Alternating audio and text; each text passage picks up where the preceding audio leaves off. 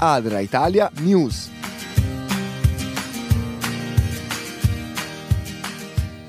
Un saluto a tutti da Alessia Calvagno, dagli studi di Radio Voce della Speranza e con me Doug Pontvic, direttore di Adra Italia, l'agenzia umanitaria avventista. Ciao Doug. Un saluto a tutti, felice di essere con voi. E abbiamo anche al telefono con noi la pastora Lidia Lamontanara, responsabile della Chiesa Avventista di Napoli e collaboratrice della sede locale di Adra. Ciao Lidia. Ciao a tutti. Dag, durante i mesi invernali Adritalia, attraverso le diverse sede locali, aiuta anche senza tetto. Sì, abbiamo nel, nel, territorio italiano diverse sedi che sono sensibili a, questa, a questo bisogno, questo, questa problematica, a Bologna, a Torino, a Catania, a Roma che molto di più e specificamente durante il periodo invernale cerca di rispondere, di accompagnare, di sostenere persone che vivono in questo disagio eh, personale e anche sociale, quindi anche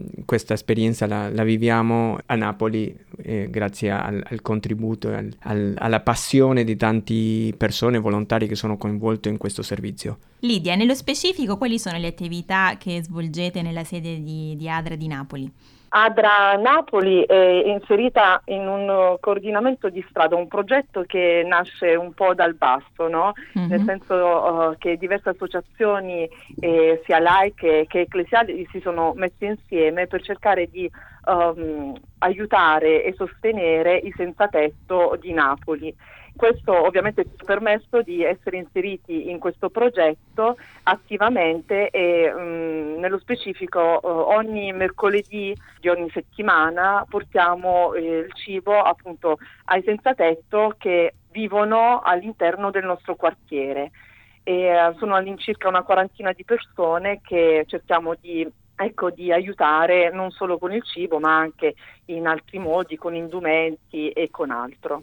Poi a volte c'è anche un po' una sorta di indifferenza nei, mm, nei confronti senza tetto, anche paura, no? Tante volte. Ma eh, siete riusciti un po' anche a superare queste barriere? Assolutamente sì perché eh, diciamo, la, la, nostra attività ci ha permesso proprio di entrare in contatto, in relazione con queste persone.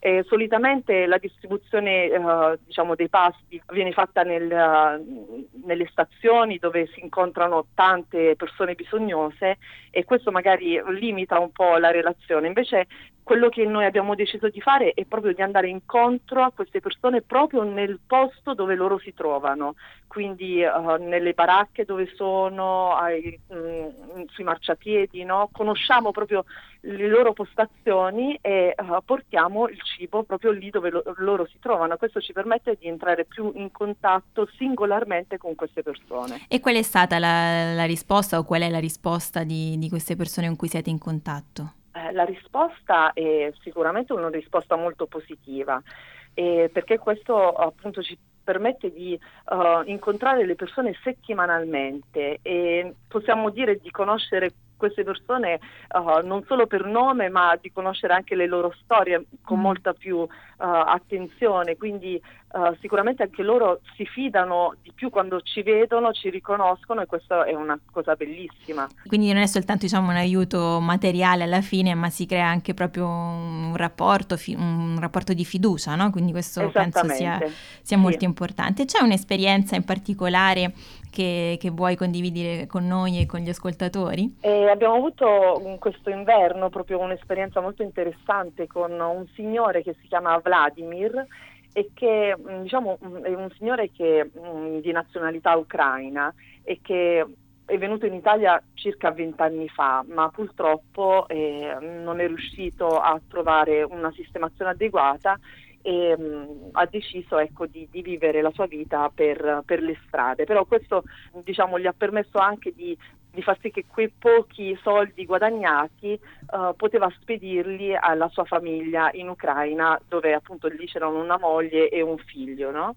Questo signore uh, ha proprio deciso di venire a, a, dormire nel marciapiede di fronte alla nostra chiesa, la chiesa avventista di Napoli che si trova a Mergellina ovviamente eh, ci siamo subito, subito attivati per uh, offrirgli un, un, sostegno che poteva essere sia la possibilità di lavarsi durante la settimana che appunto avere uh, del cibo o insomma anche degli indumenti e nel tempo si è creato veramente un, un legame più forte con, con, questa persona.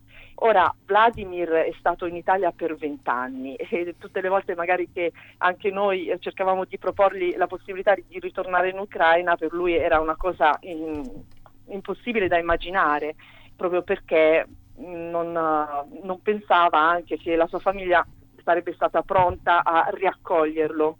Mm. Al che come comunità, proprio per uh, ridonare dignità a questa persona, abbiamo voluto puntare un po' in alto, come si dice, e abbiamo così um, cercato la sua famiglia, siamo in con- entrati in contatto con, con sua moglie e uh, abbiamo così dialogato con lei cercando di capire se c'era la possibilità di riaccogliere Vladimir nella sua famiglia.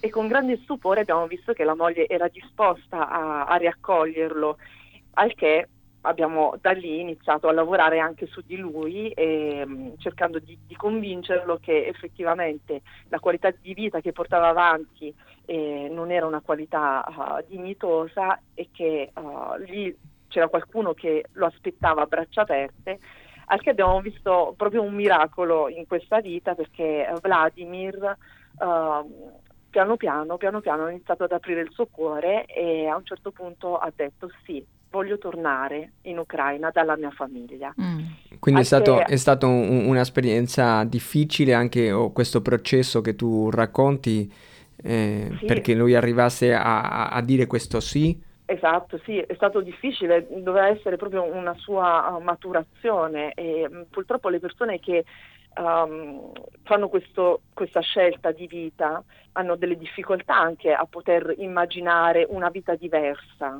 a poter essere reinseriti in una vita normale per oh, tanti motivi, no?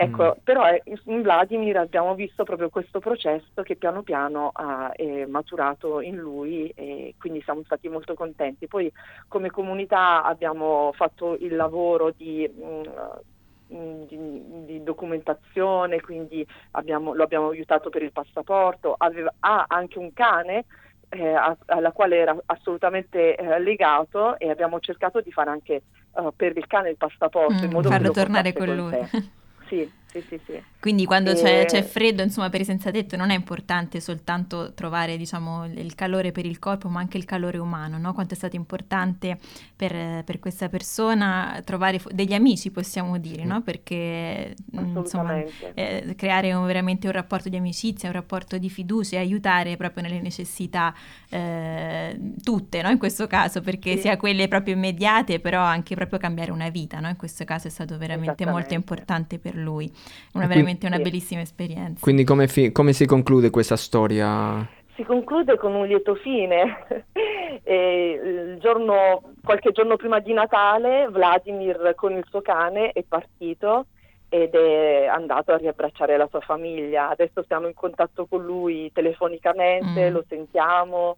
Avete sempre le sue notizie, insomma. Abbiamo sempre sue notizie, sì. Bellissimo, quindi una, una, un'amicizia che, che, porta veramente qualcosa di positivo nella vita e una speranza, no? qui siamo a Radio Voce della Speranza, sì. eh, questo contatto umano sì. che ha cambiato una vita, è davvero una, una, bella esperienza. Io ringrazio Lidia per questa storia perché veramente a me mi ha colpito tanto ascoltarla e, e ci, ci fa ricordare che veramente c'è opportunità per tutti eh, quando ci interessiamo davvero per le persone e accompagniamo le persone, non le etichettiamo, diciamo, eh, ci sono le opportunità di, di avere sorprese come questa, eh, come questa storia. E devo dire che non è l'unica, queste storie, queste persone che sono senza tetto, che sono senza documenti, che non hanno tutti tutte le possibilità per rientrare al loro paese sono situazioni che comunque si ripetono e ci sono molto più di quello che pensiamo. Mm-hmm. Eh sì, perché a volte appunto possiamo, eh, camminiamo no, per strada e non, non, sappiamo neanche chi abbiamo accanto, no? quanto può essere importante a volte, lo abbiamo visto proprio oggi, poter dare una mano e cambiare la vita di qualcuno. Eh, Doug, come sempre, ci puoi ricordare come possiamo sostenere Adria Italia perché possa aiutare anche con progetti come questo? Potete come sempre andare a, ad adraitalia.org e lì ci sono tutte le informazioni del conto bancario, PayPal, oltre informazioni utili. Tra l'altro stiamo procedendo con la campagna Tutti i bambini del mondo a scuola, quindi se andate su adraitalia.org troverete la prima immagine l'invito per firmare per la petizione. Quindi puoi ricordarci brevemente in cosa consiste questa campagna? È una raccolta di firme, un milione di firme a livello mondiale eh, di ADRA insieme con la Chiesa Aventista per eh, motivare e dare forza al, eh, o ricentralizzare ai, ai, al mondo, ai leader mondiale il tema della istruzione, perché mm-hmm. ci sono ancora 262 bambini e 262 milioni, milioni. di bambini che mancano all'appello e vogliamo dare anche a loro l'opportunità di andare a eh scuola. Sì, è già stato fatto tanto negli anni passati, ma c'è ancora del lavoro da, da compiere e quindi possiamo anche noi dare eh, il nostro contributo intanto attraverso questa firma, poi sicuramente anche in altri modi. Allora concludiamo qui la puntata di oggi, ringraziamo Doug Pontvic, direttore di Adra Italia e la pastora Lidia Lamontanara, responsabile della Chiesa Adventista di Napoli e collaboratrice della sede locale di Adra. Grazie a tutti e due e alla prossima. Grazie. Grazie a voi. Adra Italia News.